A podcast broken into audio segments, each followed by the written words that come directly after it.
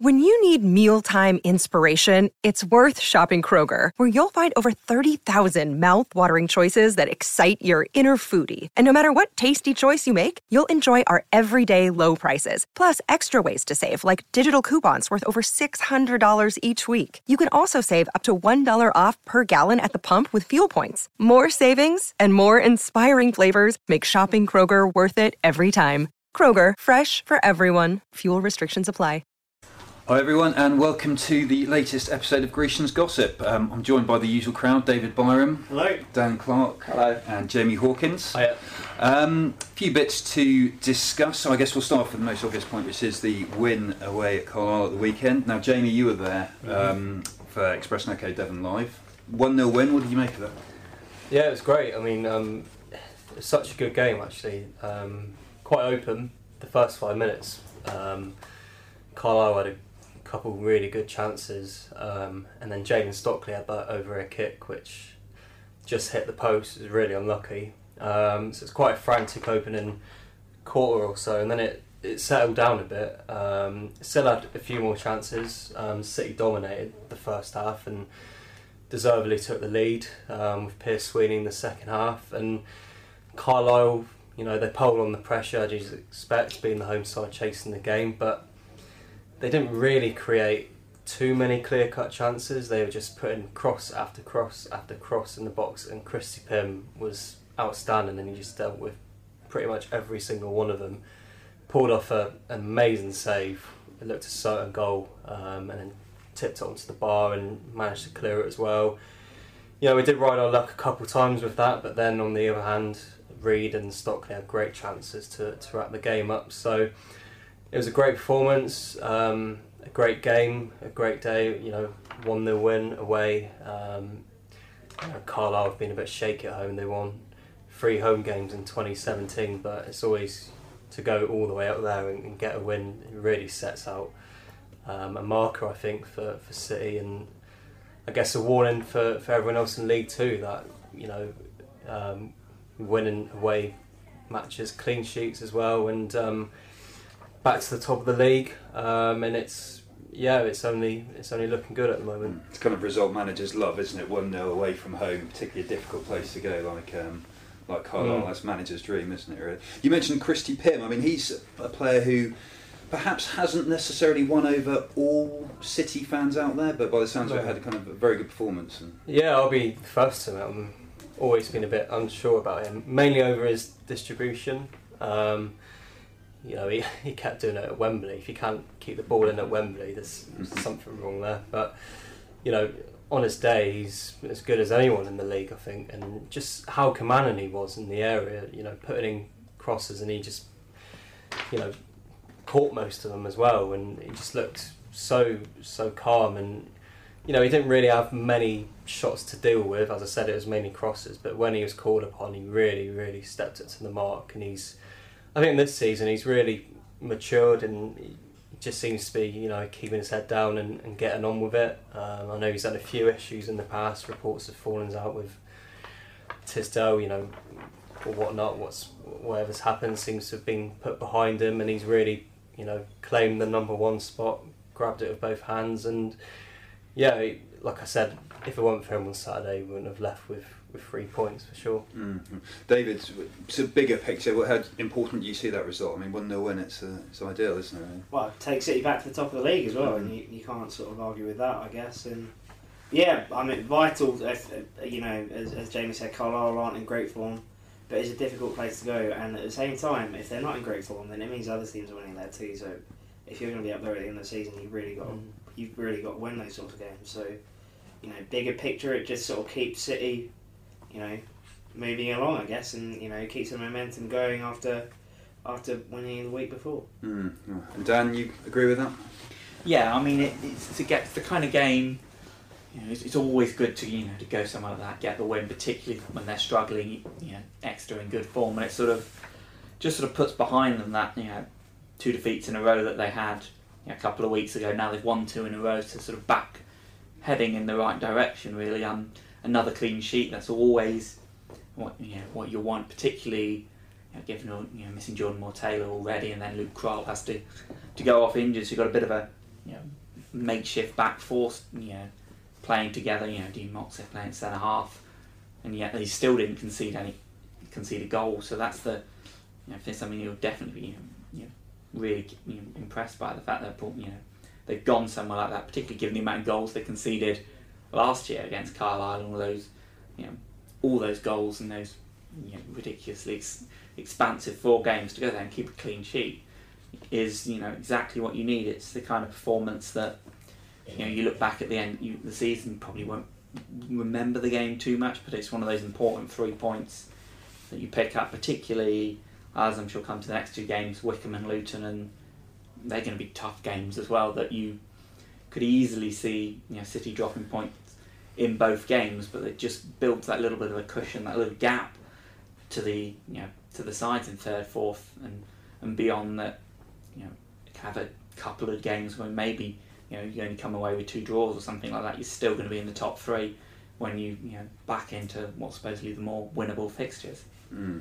Uh, Jamie Dan just mentioned there that you know, Moxey dropping or coming on to go in the centre of defence. By all accounts, he acquitted himself perfectly well. Yeah, he, he, looked natural to be honest. Like he'd been playing there for most of his career. Um, you know, he came on um, in a time when Carlo wasn't really dominating the match, but the second half particularly, he made a, a good goal on clearance as well, um, put in a few good challenges. So I think Tisdale said after the game that's the third position he's played in for City this season. I guess you know left back and, and left midfield as well, which you know shows how versatile he is and how crucial it could be. Um, I think it perhaps sends out a message because Troy Archibald-Henville was on the bench that uh, Tisdale would rather play, you know, a left back there instead of Troy. What does that say about his, you know, future? Um, but you know, the way it's going, don't really know the, the status of um, Luke Croll at the moment, but I could see Moxey starting there on, on Saturday at Wycombe.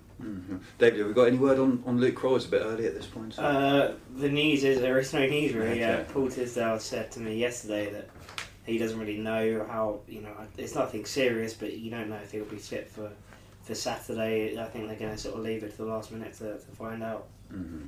Sure, okay. Well, speaking of Tisdale, I mean, let's um, let's have a listen to what uh, his views are looking ahead to the Wycombe game on Saturday. Yeah, they're all they're all tough games. We've got a real period of tough games at the moment, you know, and, and followed by Luton, of course. So we've got we've got difficult games, and um, you know, we've not we've not often succeeded at Wycombe. So they've always been a very good ch- a very good competitor.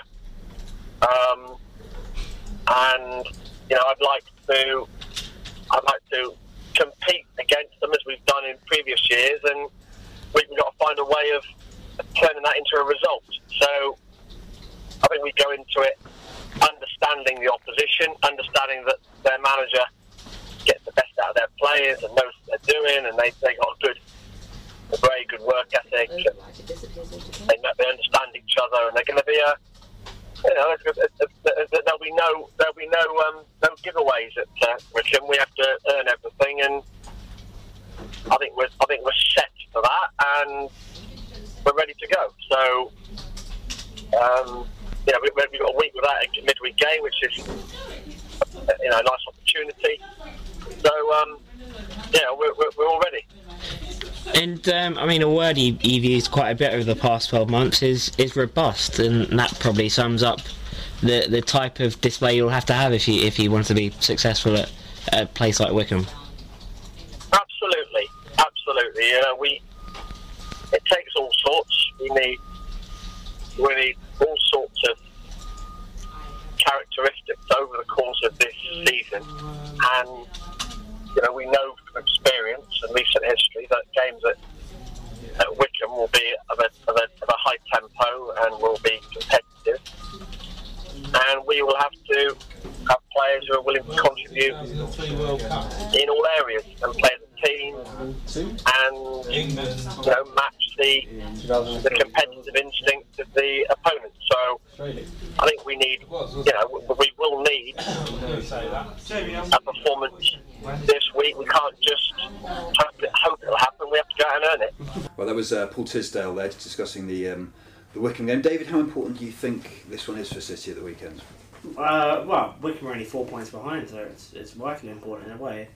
Um, reminds me almost, for the exact opposite reasons, of uh, um, the Wycombe game last season, where where the, City travelled to Wycombe on October the first, so around a similar time, and uh, lost one 0 and both teams were struggling at the bottom of the table at that point. Uh, Wycombe used that win to sort of push up the table a little more and into mid-table, eventually travelling for the playoffs. And it's sort of that similar time where you know you know, a win for City could open up a, gap as Wycombe's win last season opened up a gap over the City. Um, so yeah, it, it's um, it's I think it's an important game. It's, it's going to be a difficult one as well. Mm, sure. What can you tell us about Wycombe? Do you know much about them as a side? Or? Um, I th- well, it's always a bit of a cliche about Wycombe now, but they're big, strong, physical. You know, they don't they don't mess around. They get the ball forward. You know, Akinfenwa up front. You, you know what you can get with him. Just someone who you know he'll he'll sort of be in the face of, of the City defence in a way, and you know, be quite physical with them. And I think that'll be an interesting battle between him and Troy Brown. Uh, Akinfenwa scored the winner last season when he, he managed to find some space and uh, from from Woodman, and you know you can't really give Akinfenwa space, um, which is probably why he was with Woodman because Woodman's not as physical as him. So if, if City can keep keep on on Akinfenwa, it could prove to be an interesting battle there. Mm, yeah. Dan, what kind of um, side can you see Tiz putting out? Particularly, I guess, if Croll is, is missing and that sort of thing. Um, you you'd think he's well. We've seen already this season. He brought Troy Archibald Henville in for the I it's the Lincoln game to deal with um, so Matt Rhead up front there, sort of almost a man marking job on him, and you sort of feel you know, that he might be a similar kind of thing. He looks at Akinfenwa and goes, well, okay, well, um, Troy Archibald Henville, you just sit with him, mark him out the game, you know, so to speak, and see what else Wycombe have got. That's possibly you know, be it possibly an option. You think it's going to be it's a tough game to you know, place to go to. You're going to not be ma- too massively expansive. So I don't know if Jordan Tillson might come back into the side if fit, just to sort of shore up the midfield a little bit more. But you kind of feel you go there sort of looking well if you, you if you if you get a point you'll take a point away at Wycombe. You feel he's not going you're not going to chase the game too much, not go you know, too gung ho for it. Whether um you know he might you, sort of at centre half possibly you know you might get you know if, if depending on the status of Croll if he's fit possibly he might want to use you know Troy Archibald Henville there and Moxey instead of Holmes on the left wing as a you know more slightly more defensive option just to sort of be a little bit more secure in the wide areas don't want to commit too much and then use him on the you know, as a substitute on the bench too much but I wouldn't expect you know to obviously be looking to try and win the game but not you know going flat out you know and trying to overcommit too much too early you wouldn't have thought Mm, point very much a good result, you think, in, in your eyes? well, definitely, yeah. It's, you know, Wycombe, or, you know, they're fourth in the table. They're up, they're up there at the minute, particularly. You know, they seem to be in pretty good form. I don't think Exeter have got a great record Mm. at, at you know Adams Park anyway. You know, it's a kind of you know Wycombe away, you'd take a point there. and Luton at home after that, where you'd take a point in that one, and just just move you know just move on really in in, in, in the situation. You know, obviously they, if you win the games, they're great because they're two of your your almost promotion rivals that you're beating. But on you know same thing, you don't want to you know drop point. You don't want to lose to them so they can gain ground on you. Mm. So you know you, you feel a point would be a result that City would be absolutely you know delighted to take if you offered it now. Hmm, yeah, I'm sure. Uh, Jamie, um, Dan just alluded to it there about City not having a great record against um, Israel. They haven't won at Adams Park since uh, I think New Year's Day 2013. Uh, according to the notes David uh, published out for the for the podcast. Um, any ideas of why that is, or what you put that down to? Yeah, I mean, I th- I've been a couple of times actually. The last time I went, I think, was when we won about four years ago, and it is a really tough place to go. I think when we've won that, it's been by an odd, scrappy goal. Um, I think it's just because the way that they play. I think they've gained a, a reputation under Gareth Ainsworth of you know getting stuck in, um, not being afraid to to make a, a dodgy tackle, take a, a booking or worse. Um, you know, I think Dave was mentioned earlier about the time wasting they did last season. I think it was at St James Park, but it's just a really tough place to go, especially when you've got players like Akinfenwa up front who will hold the ball and make it difficult for you to to try and play. Um, you know, I guess you could say they've got a long ball um, streak about them, which I guess is a, a thing of League Two these days, as opposed to City who try and actually play football. But um, yeah, it's just a really difficult place to go. Um, I don't think you know they can be intimidated by crowd or the atmosphere because all the times I've been there isn't one. Um, but I think it's just the style of play that teams get really, you know, um, sussed out by, I guess. And you know, like I said, Akinfenwa is such a tough guy to deal with. Um, it could, you know, his performance could make or break the result for me. Mm-hmm. David, you mentioned that kind of style that um, that they've got. I mean, there's obviously sort of gamesmanship and physicality and whatnot, but do they do they cross that line in your eyes? Um, I'm not sure they, they cross it exactly. Um, I think you know they, they play to their strengths and they don't have a big budget either. I mean, City don't either, but you know that they they really do make the most of what they got, and it's very it is very competitive and you know that sort of thing. And I think it can be frustrating to watch because they do slow the game down a lot. But I'm, I'm I don't think it's. I think a lot of the times the rest can be rather soft on it, but I don't think it is necessarily breaking the rules. It might be going into gamesmanship a little rather than actual fair sportsmanship. But I think you know, there's probably not a team in League Two that don't do that. To be honest, you even even I mean not to that extent, but there are even times where. Where you know City might you know take a foul here or something like that. Every, everything does it really. Mm-hmm. Yeah, sure. Okay. Well, let's um talk about predictions quickly. Dan, what are you going for? Um, I think it's, it's going to be a it's a close game. I don't think there's going to be masses of goals in it. Maybe a one-all draw. One all draw, Jamie. Yeah, I was going to go for a score draw. One all's gone, so I'll go two all. David. I'll go two one to City. Uh, I'm just trying to remember who it was last week. Who who was it who predicted the quite low-scoring City I think I think I, I think for the first time I went for Yeah. goalless draw. There you go, right. First time all season I haven't gone for a one 0 win. It turned out to be one. But Yeah. Um, well, there we go. Yeah, it'll be interesting to see how um, how that one pans out next, uh, the weekend. Um, questions. We've got one from Tom Bond. Uh, when is Ryan Harley back? David, any news? No news at all, to be honest.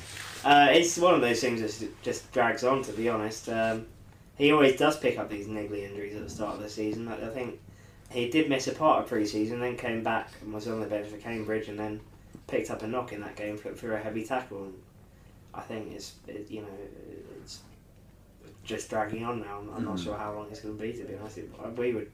I was told about four or five weeks, and you know about two months ago now. Yeah. So it's just one of those things. I think. Mm. Do City sort of need him back? Would you say?